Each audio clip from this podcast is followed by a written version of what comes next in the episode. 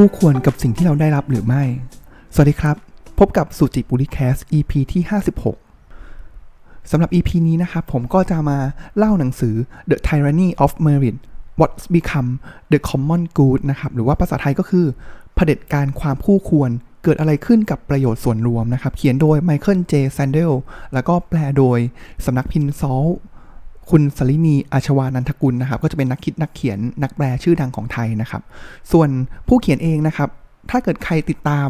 หนังสือแนวนักคิดนักปรัชญานะครับ ผมว่าชื่อของ Michael Sandel เนี่ยก็จะเป็นชื่อที่ top มากๆเลยนะครับ เพราะว่าถ้าจำไม่ผิดผมจำได้ว่าเขาเป็น professor ที่ฮาร์วาร์ดนะครับ แล้วก็เป็นเขาสอนคลาสที่ที่ มีคนเรียนเนี่ยเยอะมาก ๆ ที่ฮาร์วาร์ดเลยนะครับ แล้วก็ก่อนหน้านี้นะครับหนังสือขึ้นหิ้งของเขาเลยนะครับสองเล่มที่เป็นหนังสือในดวงใจของผมเลยนะครับ ก็คือ What Money Can't Buy นะครับ แล้วก็หนังสือ Justice นะครับ ที่ผมว่าก็เป็นหนังสือที่เปิดโลกผมมาก ๆ เลยนะครับ แล้วก็พอเวลาเขาออกหนังสือเล่มนี้มาใหม่นะครับ ตั้งแต่เวอร์ชันภาษาอังกฤษและ ผมก็ซื้อมาอ่านเลยนะครับ แต่ว่าสุดท้ายแล้วเนี่ยที่ผมเอามารีวิวเนี่ยมาเล่าให้ฟังเนี่ยครับก็จะเป็นเวอร์ชันภาษาไทยนะครับ เพราะว่า อ่านภาษาอังกฤษไปได้ประมาณ 1 ใน 4 แล้วรู้สึกว่า โอ้โห สับแสงที่มันเป็นแนวปรัชญาแนวคิดเนี่ยมันมันเยอะเหลือเกินนะครับ ก็เลยรู้สึกว่า เออเลเวลภาษาเราคงอาจจะยังไม่ถึงนะครับ ก็เลยรอภาษาไทยนะครับ แล้วภาษาไทยออกมาเนี่ยก็เลยซื้อมาทันทีเลยนะครับ แต่ว่าตอนนี้อาจจะยังอ่านไม่จบนะครับ แต่ว่าระหว่างการเล่าเนี่ยผมว่าน่าจะใช้เวลาประมาณ 2-3 ตอนนะครับ ก็น่าจะจบพอดีนะครับ ภายในสัปดาห์นี้นะครับ ผมว่า โจหัวหนังสือมาเนี่ยเป็นหนังสือเล่มที่น่าสนใจนะครับ แล้วมันมันก็เป็นการเปิดโลกความคิดแล้วเป็นโลกที่มุมที่ ผมว่ามันมันน่าสนใจจริง ๆนะครับเขาเปิดอย่างนี้ครับเขาบอกนี้ว่าลองดูเขาไปศึกษาในบทนำนะครับเขาไปศึกษาคนที่เข้ามหาลัยชั้นนำของอเมริกาได้นะครับเนี่ยถ้าเกิดแบบเก่าหน่อยก็จะเรียกเขาเรียกว่าเป็นไอวิลีกได้นะครับ อยากให้ลองคิดครับว่า อเมริกาเนี่ยเขาบอกว่าเป็นดินแดนแห่งอิสรภาพ เป็นดินแดนแห่งเสรี เป็นดินแดนของโอกาส หมายความว่าอะไรครับ หมายความว่าทุกๆ คนเนี่ยสามารถที่จะเลื่อนชั้นทางสังคมได้ ถ้าตัวคุณเองเนี่ยมีความสามารถมากเพียงพอ มีความขยัน มีความอะไรต่างๆเนี่ยมากเพียงพอ เราสามารถที่จะนำตัวเองเนี่ยขึ้นไปขึ้นไปได้เขาจะมีตัวอย่างมากมายนะครับ ที่เป็น self made millionaire นะครับ เช่นไม่ว่าจะเป็น Mark Zuckerberg นะครับที่ก็อะ ก็ตั้งตัวมาแล้วก็สามารถที่จะแบบเป็นโอ้โหอภิมหาเศรษฐีได้นะครับ หรือว่า Steve Jobs อย่างเงี้ยครับก็ไม่ต้องเรียนจบ แต่ว่าก็สามารถที่จะก้าวไปได้ ก็คือตามวิธีการของ American Dream นะครับ ความฝันของอเมริกันเลยนะครับ ที่ทุกๆคนสามารถที่จะก้าวหน้าได้นะครับ แต่ว่าเขาเขาฉุกให้คิดอย่างนี้ครับ ตัวอย่างที่หนังสือยกขึ้นมาเลยเนี่ยครับเขาบอกว่า การเข้าเรียนในไอวิลีของอเมริกาเนี่ยครับ มันจะมีกลโกงอยู่ แล้วก็เขามีการกล่าวหาว่าผู้ปกครองที่ร่ำรวยเนี่ย ในหนังสือบอกว่ามีประมาณ 33 คนนะครับ ที่มีส่วนร่วมที่ทำให้ลูกๆของเขาเนี่ย สามารถเข้ามหาลัยชั้นนำได้ ไม่ว่าจะเป็นเยลสแตนฟอร์ดจอร์จทาวน์หรือว่า UCLA ต่างๆ นะครับทำอย่างไรครับ เขาบอกว่าเขาก็ไปจ้าง แบบมีบริษัทที่สามารถที่จะพาให้ลูกๆหลานเนี่ยเข้าเรียนมหาลัยชั้นนำได้นะครับ ก็คือคนที่ชื่อว่าคุณซิงเกอร์นะครับ คุณซิงเกอร์ทำอะไรบ้างครับ เขาบอกงี้เขาบอกว่าอเมริกาเนี่ยเขาจะมีช่องว่างต่างๆนะครับ ไม่ว่าจะเป็นเรื่องของโควต้านักกีฬานะครับ หรือว่าแบบมีความสามารถพิเศษต่างๆ ไอ้เจ้าซิงเกอร์เนี่ยเขาก็จะมาศึกษาดูโปรไฟล์ของเด็กคนนั้น แล้วก็ดูว่ามหาลัยที่เด็กคนนั้นเนี่ยจะเข้าเนี่ย มี requirement อะไรบ้าง มีความต้องการอะไรบ้างนะครับ เช่นข้อสอบ SAT นะครับ ถ้าเกิดเน้นที่ข้อสอบ SAT เนี่ยเขาก็จะไปโกงข้อสอบ เช่น ไปติดสินบนคนสอบบ้าง ให้ได้คะแนนพิเศษเพิ่มเติม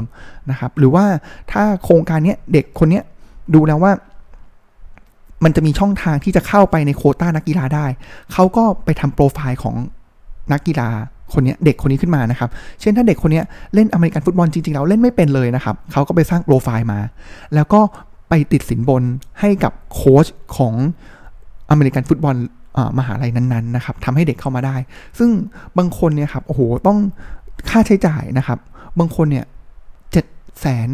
ดอลลาร์นะครับเจ็ดหมื่นก็มีนะครับห้าแสนก็มีจนมีครอบครัวหนึ่งเลยเนี่ยที่ต้องจ่ายถึงหนึ่งล้าน2แสนดอลลาร์ 1ล้าน2แสนดอลลาร์เนี่ยจ่ายอะไรกับบ้างครับไอ้เจ้าซิงเกอร์เนี่ยครับเขาก็จะเอาประมาณ4แสนเนี่ยเอาไปยัดให้กับโค้ชอเมริกันฟุตบอล เพื่อให้ช่วยแต่งโปรไฟล์ให้นะครับแล้วก็ช่วยรับรองให้ส่วนที่เหลือเนี่ยเขาก็รับมาเป็นค่าใช้จ่ายต่างๆนะครับแล้วเขาก็บอกว่าตลอด 8 ปีครับซิงเกอร์เนี่ยสามารถทำเงินกับวิธีการนี้ได้กว่า 25 ล้านดอลลาร์นะครับ ซึ่งแบบ โอ้โห มันมันมากมายมหาศาลมาก ๆ เลยนะครับ เพราะฉะนั้นแล้วเนี่ยพอลามันมันมีเคสอย่างนี้ขึ้นมาเนี่ยครับประเด็นทางสังคมที่เกิดขึ้นมากเลยนะครับ ซึ่งประเด็นเนี้ยมันเป็นประเด็นที่ทั้งไม่ว่าจะเป็นฝั่งเดโมแครตหรือว่าฝั่งรีพับลิกันเองเนี่ยก็โจมตีเหมือนกันทั้งคู่นะครับ ว่าเฮ้ยอะไรกันน่ะ อย่างนี้มันเหมือนเป็นคำถามที่ใหญ่ว่า โอ้โห คนที่สามารถที่จะก้าวหน้าในชีวิตได้ เพราะว่าคนที่เข้าเรียนมหาลัยต่าง ๆ ได้เนี่ยคือจบไปเนี่ยค่อนข้างการันตีแล้วแหละว่าชีวิตเนี่ยจะดีกว่า คนที่ไม่ได้จบมหาลัยดัง อันเนี้ยแบบมันมันเป็นความทางเป็นความเหลื่อมล้ำทางการศึกษาที่สูงมากอยู่แล้วนะครับ ซึ่งเขาเลยเกิดคำถามว่า อย่างเงี้ยใครมีเงินเนี่ยก็จ่ายได้นะสิเรื่องนี้พวกแบบใครที่มีต้นทุนชีวิตที่น้อยกว่า ไม่สามารถจะจ่ายวิธีการแบบที่ขี้โกงแบบนี้ได้เนี่ย เออ มันก็มันเป็นต้นทุนทางสังคมที่ไม่เหมือนกัน แล้วมันไม่มันผิดทางศีลธรรมด้วยนะครับ ที่มีการโกงแบบนั้นนะครับ มันก็เลยแบบเหมือน เกิดเขาเรียกว่าเกิดเป็นความพิโรธของมวลชนนะครับ ซึ่งสุดท้ายแล้วเนี่ยมันก็บิดไปใช้ในทางการเมืองนะครับ ซึ่งไม่ว่าจะเป็นกลุ่มไหนอนุรักษ์นิยมเสรีนิยมเนี่ยเขาก็โจมตีฝั่งนี้ทั้งคู่นะครับ อืมคำถามก็คือว่า เออ มันจริงไหมนะ แล้วถ้ามันเป็นไปได้ไหม ถ้าเกิดเราลองมองมุมอื่นล่ะ อะ คนหนึ่งเลยครับที่ออกมาพูดนะครับ คือโดนัลด์ทรัมป์นะครับโดนัลด์ทรัมป์นี่ออกมาโจมตีหนักมากเลยนะครับ ว่าพวกคนเศรษฐีอย่างเงี้ยมันเอาเปรียบกันนี่เห็นไหมโลกเสรีนิยมเนี่ยเป็นอย่างนี้แหละ ที่มันไม่มีการควบคุมอะไรต่างๆนะครับพอเสร็จปุ๊บเนี่ยมันก็จะมีอีกฝั่งหนึ่งครับ อันนี้เป็นเมื่อกี้เป็นพอยแรกนะครับ ที่จ่ายเงินยัดแล้วโกงไปเลยนะครับ กับอีกแบบหนึ่งครับเขาก็ไปขุดดูครับว่าสมัยที่ลูกสาวของโดนัลด์ทรัมป์เองเนี่ยครับเขาก็ขุดขึ้นมา หรือว่า ตัวลูกเขยเองนะครับ ก็คือจาเร็ดคุชเนอร์นะครับ ตอนที่เขาเรียนฮาร์วาร์ดนะครับ หรือว่าอะสองลูกสาวเลยนะครับ ตอนที่เขาเรียนฮาร์วาร์ดเนี่ย เฮ้ย ก็ไปดู ไอ้ตัวจาเร็ดคุชเนอร์ที่เป็นลูกเขยของโดนัลด์ทรัมป์เองเนี่ยครับเขาก็การเรียนก็กลางๆนะ แต่ทำไมถึงสามารถเข้าฮาร์วาร์ดได้ล่ะ มันก็โป๊ะครับ โป๊ะว่าไอ้จังหวะนั้นเองเนี่ย ตัวทรัมป์นะครับ หรือว่าตัว จาเร็ดคุชเนอร์เองเนี่ยครับก็บริจาคเงินนะครับมูลค่าเท่าไหร่ครับ2ล้าน5แสนให้กับฮาร์วาร์ดนะครับหรือว่าตัวทรัมป์เองเนี่ยก็บริจาค1ล้าน5แสนนะครับซึ่งเป็นช่วงเวลาเดียวกับช่วงไหนครับ ช่วงที่ลูกสาวเขาก็คืออีวานกาทรัมป์หรือว่าโดนัลด์แล้วก็โดนัลด์ทรัมป์จูเนียร์เนี่ยก็เข้าไปเรียนพอดีนะครับเออมันก็จะเป็นอีกวิธีการหนึ่งคือเขาเปรียบว่าเมื่อกี้เนี่ยมันคือไอ้วิธีการโกงมันเหมือนเป็น เป็น back door นะครับก็คือแบบเข้าทางด้านหลังไปเลยนะครับ ส่วนอันนี้มันเหมือนเป็น side door นะครับ มันก็เหมือนกันนะ ถึงแม้ว่ามันจะมีความอาจจะถูกมากขึ้นว่าเอ้ยเป็นผู้สนับสนุนทางการศึกษารายใหญ่ตั้งเจ็ดอ่าตั้ง 2.5 ล้าน 1.5 ล้านเนี่ยเออเพราะฉะนั้นเขาก็อาจจะมีแบบมี privilege มากขึ้น แต่คำถามมันก็กลับมาถามคำถามเดิมเลยครับว่า อ้าว อย่างเงี้ย คุณก็ใช้อภิสิทธิ์ของความที่ มีชนชั้นที่มากกว่า มีต้นทุนที่มากกว่า เพื่อที่จะต่อยอดความเหลื่อมล้ำต่อยอดความได้เปรียบไปนะสิ คุณก็อาจจะในมุมมองของความคู่ควรเนี่ย มันก็ก็ไม่ได้ใช่ความสามารถจากตัวคุณเองขนาดนั้นสิอะอันนี้เป็นประเด็นที่สองนะครับ คือเข้าทางด้านข้างนะครับ ประเด็นต่อมาครับ เขาก็บอกอีกครับว่า อืม ทีนี้ไปดูกันครับว่า แล้วคนที่สามารถสอบเข้าได้เอง ด้วยความสามารถของตัวเองล่ะ กลุ่มคนโปรไฟล์ของคนเหล่านั้นเนี่ยเป็นอย่างไรบ้างนะครับ ผมว่าก็เป็นข้อมูลที่น่าสนใจอีกเหมือนกันนะครับเขาบอกงี้ครับเขาบอกว่าไม่น่าแปลกใจเลยนะครับเขาบอกว่า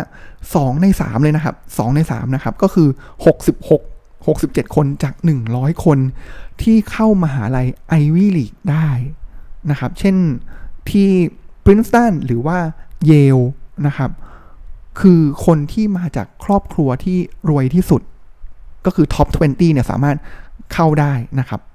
60%เลยนะครับ แล้วก็เขาบอกว่านักศึกษาจากครอบครัวที่รวยที่สุด 1%เลยนะครับ มีจำนวนมากกว่านักศึกษา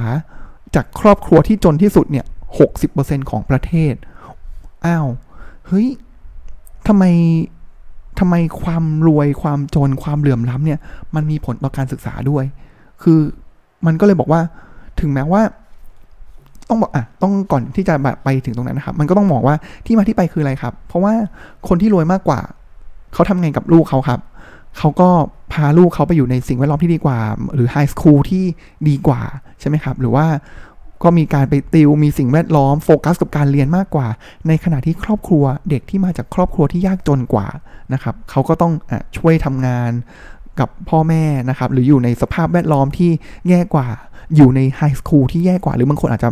ก็ไม่ได้อยู่ใน high school อะไรขนาดนั้นเลยนะครับเพราะฉะนั้นแล้วเนี่ยคือไอ้ที่เราบอกว่าเราคู่ควรกับความพยายามของเราอะจริง ๆ แล้วเนี่ยประเด็นของหนังสือเล่มนี้เลยเนี่ยครับก็คือว่าเฮ้ย มันฉุกให้คิดนะ ว่าอันแรกเลยที่เลวร้ายที่สุดก็คือโกงใช้เงินจ่ายเพื่อให้เข้า กับอีกอันนึงคือจ่ายเพื่อบริจาคแล้วมันก็เนียนๆมันก็มันอาจจะไม่ได้โกงขนาดนั้น แต่ว่ามันก็ชิงความได้เปรียบจากการที่เราเป็นผู้อุปถัมภ์มหาลัยนะครับ แต่สุดท้ายเลยก็คือ ไอ้ที่เราบอกว่าคนทุกคนเนี่ยมีความสามารถเพียงพอที่จะสามารถบรรลุความสามารถสูงสุดของตัวเองได้เนี่ย มันยังมีปัจจัยอื่น ๆ อีก นะครับที่มันไม่ใช่แค่ตัวเราเองนะครับ เพราะต้นทุนสังสังคมเนี่ยมันเป็นสิ่งที่เกิดการตั้งคำถามนะครับว่า เออมันมันมีผลจริง ๆ นะ แล้วก็มันมันทำให้จุดสตาร์ทของแต่ละคนเนี่ยมันแตกต่างกันนะครับ มันก็เลยจะเป็นธีมของหนังสือเล่มนี้ในบทนำนะครับ เป็นไงบ้างครับ ผมว่าแค่บทนำนี้ก็เนื้อหาแบบชวนให้จุดประเด็นจุดประกายทางความคิด มาก ๆแล้วนะครับ แล้วก็ผมว่าเขาเรียกว่าพอเวลาเขาใช้ประโยคในหนังสือครับเขาบอกงี้ครับเขาบอกว่าปริญญาเนี่ยจากมหาลัยนะครับ ชื่อดังเนี่ยถูกมองว่าเป็นพาหนะหลักที่จะทำให้คนเนี่ยสามารถเลื่อนชั้นทางสังคมได้สำหรับคนที่อยากไต่เต้านะครับ แต่สำหรับคนที่อยู่สุขสบายอยู่แล้วเนี่ยมันคือปราการป้องกันการถลายลงที่มั่นคงที่สุดนะครับ ผมว่าอืมชัดเจนมากเลยนะครับ ถ้าเกิดเป็นคนรวยก็ ถ้าทำได้ทุกวิถีทางเนี่ยเราก็จะพยายามทำให้ลูกหลานของเราเนี่ยก็อยู่ในจุดที่สูงสุดตลอดเวลานะครับ แล้วก็การศึกษาเนี่ยมันก็เป็นอย่างนั้นนะครับอะพอลาอันนี้เป็นบทแค่บทนำนะครับ ซึ่งก็ฉุกให้คิดแล้วก็มันก็น่าสนใจมาก ๆ เลยนะครับ แต่ไหนๆก็วันนี้ยังพอมีเวลานะครับ อยากจะเล่าอีกสักบท 2 บทในหนังสือเล่มนี้ให้ฟังนะครับ แต่ว่าอาจจะไม่ได้ ลงดีเทลมากนะครับ เขาบอกงี้ครับว่าคนที่สามารถใช้ประโยชน์จากประเด็นนี้ได้ดีมาก ๆ เลยนะครับ รู้ไหมครับว่าคือใคร คือโดนัลด์ทรัมป์นะครับ ซึ่งการที่เขาได้รับเลือกเป็นประธานาธิบดีของอเมริกา อย่างแบบผมว่าก็พลิกความคาดหมายนะครับ ในปี 2016 เลยเนี่ย ก็คือเขาใช้ประเด็นนี้แหละครับ เรื่องของประเด็นความคู่ควร อันนี้เลยนะครับ ตามผมมาครับ แล้วเดี๋ยวจะเล่าให้ฟังครับว่าทรัมป์ใช้ประเด็นนี้อย่างชาญฉลาดได้อย่างไรนะครับ แล้วเขาเข้าใจเหมือนมันเป็น pain point ของคนอเมริกันจำนวนมากนะครับ ที่ฝั่งเดโมแครตเองเนี่ยกลับลืมไปนะครับอะเขาบอกงี้เขาบอกว่าในอเมริกา ในอเมริกาเนี่ยครับในเรื่องของ American Dream ต้องย้อนไปนิดนึงนะครับโวหารของเอเรื่องของจากดินสู่ดาวนะครับ มันเหมือนกับ มันก็ American Dreamันก็เป็นเป้าหมายของคนอเมริกันมาอยู่แล้วนะครับ แต่ว่าช่วงหลังๆมาเนี่ยครับมันมันยากนะครับมันฟังดูกลวง แล้วก็ด้วยสภาพเศรษฐกิจแบบนี้ความเหลื่อมล้ำแบบนี้นะครับ มันยากมากเลยที่จากดินเนี่ยมันจะขึ้นไปสู่ดาวได้นะครับ มีการศึกษานะครับในอเมริกาเลยเนี่ยเรื่องความเหลื่อมล้ำนี่มีประเด็นว่าคนอเมริกัน 70%เลยครับ ที่เขาเชื่อว่าคนจนเนี่ยสามารถที่จะถีบตัวเองได้เห็นไหมเขายังมีความเชื่อนะครับว่าเชื่อ แต่ในขณะที่ยุโรปครับ มีแค่ 35%ที่สามารถที่จะคนจนสามารถจะถีบตัวเองออกไปได้ แล้วพลังความเชื่อเนี้ยมันก่อให้เกิดอะไรครับ ความเชื่อเนี้ยมันทำให้คนยุโรปเนี่ยเขาบอกว่าเฮ้ยเขาเชื่อในความเหลื่อมล้ำเพราะฉะนั้นการที่มันจะกระโดดขึ้นไปจากคนจนเป็นคนรวยเนี่ยมันยาก เพราะฉะนั้นฟังก์ชันต่างๆเนี่ยครับเขาเลยให้ความสำคัญกับความเหลื่อมล้ำเพราะเขารู้ว่ามันถีบตัวเองได้ยากนะครับความเชื่อเขาคือถีบตัวเองได้ยาก เพราะฉะนั้นเขาพยายามจะทำทุกอย่างให้มันเท่าเทียม แต่ขณะที่อเมริกาบอกว่าเฮ้ย มันกระโดดได้นะ มันจากจนขึ้นไปรวยได้เนี่ย เพราะฉะนั้นแล้วเนี่ยเขาก็เลยยังไม่ได้ให้ความสำคัญขนาดนั้น ซึ่งทุกวันนี้มันก็เริ่มเห็นแล้วนะครับว่า อืมมันมันมีผลจริง ๆนะครับ แล้วพอเวลาเรามีความเชื่อเรื่องของแบบเขาเรียกว่าเป็นคู่ควรนิยมนะครับ หรือว่า meritocracy นะครับ ก็คือว่าหลักแกนกลางของไอตัววิธีการคิดอย่างเงี้ยนะครับหรือเขาเรียกเป็นจริยศาสตร์ของความคู่ควรนิยมนะครับเขาบอกว่าแต่ละคนเนี่ยครับ มีความเชื่อว่าเราอะคู่ควรกับสิ่งต่างๆที่เกิดขึ้นนะครับ สมมติว่าผมเป็นคนที่มีความสามารถแล้วก็มีความพยายามสามารถไต่เต้าขึ้นมาได้ เช่นอาจจะเป็นบิลเกสอย่างเงี้ยครับ ผมก็จะบอกว่าเนี่ยการที่ผมมาถึงจุดนี้ได้เนี่ยเป็นเพราะว่าผมเนี่ยควบคุมทุกอย่างได้เองทำทุกสิ่งทุกอย่างได้ด้วยตัวเองนะครับ แล้วก็คือเหมือนมีโอนสักโอนไมสักเซสนะครับ เพราะฉะนั้นแล้วเนี่ยมันทำให้ในอีก แง่หนึ่งเลยนะครับ อ้าว แล้วถ้าเกิดคนที่ไม่ประสบความสำเร็จล่ะ มันก็จะเป็นการกลับว่า ก็นี่ไง เป็นเพราะคุณไม่มีความสามารถ เป็นเพราะคุณไม่มีความพยายามมากเพียงพอ นะครับ เพราะฉะนั้นเขาเลยบอกว่า ความที่เราประสบความสำเร็จได้เนี่ย เราคู่ควรกับสิ่งนั้น เพราะว่าเราเป็นคนทำมันเองนะครับ แต่ว่าเขาลืมไปว่าจุดโหวของ คู่ควรนิยมเนี่ยครับแนวคิดเนี้ยครับก็คือว่ามันยังมีปัจจัยอื่นๆอีกมากมาย อย่างเช่นที่บอกไปว่าเฮ้ยถ้าเกิดผมเป็นลูกคนรวยอะแล้วผมสักเซสหรืออย่างเคสก่อนหน้านี้ที่คลิปของอนักธุรกิจของคนไทยนะครับ ที่บอกว่าถ้าเกิดเป็นคนรวยถ้าไม่ทำตัวอะไรเงี้ยครับก็ก็ยังไงก็รวยอยู่ดีนะครับนี่มันเป็นมันคือเรื่องเดียวกันนะครับ เพราะฉะนั้นแล้วเนี่ยเขาบอกงี้ทรัมป์เนี่ยเขาเขาฉลาดครับเขาเขาจับจุดนี้ได้นะครับเขาบอกว่า ในเรื่องของคนที่ศรัทธากับเรื่องของคู่ควรนิยมเนี่ยครับเขาก็จะแบบถ้าเขาสักเซสแล้วเนี่ยบางคนเนี่ยเขาก็จะหลงตัวเองว่าเฮ้ยฉันเก่งได้ด้วยตัวเอง แล้วบางครั้งมันก็จะกลายเป็นการเหยียดคนอื่นว่าเนี่ยเพราะคุณเนี่ยไม่พยายามไง คุณไม่อ่านหนังสือไง คุณไม่ทำอย่างนั้นอย่างนี้ไง คุณเลยไม่ประสบความสำเร็จนะครับ แต่ว่าเขาบอกว่ามันไอ้เรื่องเนี้ยมันเหมือนดาบสองคมเลย อันนึงคือมันอย่างที่บอกไปคือ มันเป็นตัวที่ สร้างแรงบันดาลใจนะครับ บอกว่าโชคชะตาเนี่ยมันอยู่ในมือเรา ความพยายามอยู่ที่ไหน ความสำเร็จอยู่ที่นั่นนะครับ แต่ในขณะที่อันนึงเลยเนี่ย มันก็บอกว่ามันกลายเป็นเรื่องของที่ผมบอกไปก็คือว่ามันกลายเป็นผู้ชนะเนี่ยมากลด่าผู้แพ้นะครับ ที่เขาไม่สักเซสว่าก็เพราะว่าคุณไม่ได้มีความพยายามมากพอ ซึ่งประเด็นเนี้ยสำหรับในมุมของคนที่ผู้แพ้แล้วกันนะครับ เขาบอกว่ามันเป็นประเด็นที่ละเอียดอ่อน เขาใช้ว่าคำว่า เป็นเรื่องของการเมืองเรื่องการเหยียดหยามนะครับ ซึ่งอันเนี้ยเอ่อมันจะแตกต่างกับการเมืองที่อายุติธรรมอายุติธรรมเนี่ยจะบอกว่าระบบมันโกงนะครับต่างๆนะครับ แต่ว่าการเมืองของเรื่องของการเหยียดหยามเนี่ย มันจะมีประเด็นที่ละเอียดอ่อนทางจิตวิทยานะครับ มันจะผสมกับความรู้สึกที่ไม่พอใจของตัวผู้แพ้นะครับ จะไม่พอใจในตัวผู้ชนะ เพราะว่า ตัวผู้ชนะเองเนี่ยมันจะมีความกังขาที่แบบอ่ามันว่าเฮ้ยคนที่ไม่สักเซสเนี่ยเขาก็จะมองมุมว่าอ้าวก็คุณมีต้นทุนมากกว่านี่ สังคมมันไม่เอื้อต่อทำให้ฉันเนี่ยก้าวไปอยู่จุดนั้นได้นะครับ แล้วก็มันทำให้จุดชนวนระเบิดทางการเมืองได้ง่ายกว่านะครับ และนี่แหละครับเป็นกลุ่มคนกลุ่มใหญ่ในอเมริกันนะครับ ที่เห็นว่าเฮ้ยมัน ผมว่าคนส่วนใหญ่ไม่ใช่ผู้ชนะนะครับ ส่วนใหญ่เป็นก็จะเป็นในที่นี้จะเป็นผู้แพ้นะครับ แต่ว่าแพ้เพราะว่าเขาอยู่จุดสตาร์ทเขาเนี่ยแตกต่างกันนะครับ มีหลังจากที่ทางฮิลลารีคลินตันนะครับ แพ้การเลือกตั้งแล้วเนี่ยเขาก็ออกมาเคลมอย่างนี้ครับ ซึ่งผมว่ามันแบบอืมจุดยืนทางเดโมแครตเปลี่ยนไปนะครับ เพราะว่าเดโมแครตเนี่ยเขาจะจุดยืนของเขาก็คือเพื่อชนชั้นแรงงานใช่ไหมครับ แต่เขาเคลมอย่างนี้เขาเคลมบอกว่า เนี่ย รู้ไหมว่าสองในสามของคนที่เลือกทรัมป์เรื่องประเด็นเดียวกันเลยครับ ลองลองไปพร้อมกันดี ๆ นะครับสองในสามของคนที่เลือกทรัมป์เนี่ย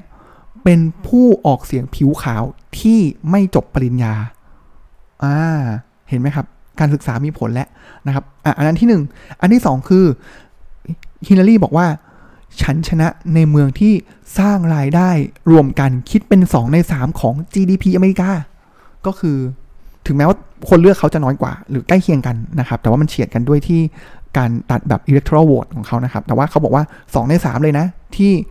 ของคนที่เลือกเขาเนี่ยหรือรัฐที่เลือกเขาเนี่ยผลิตได้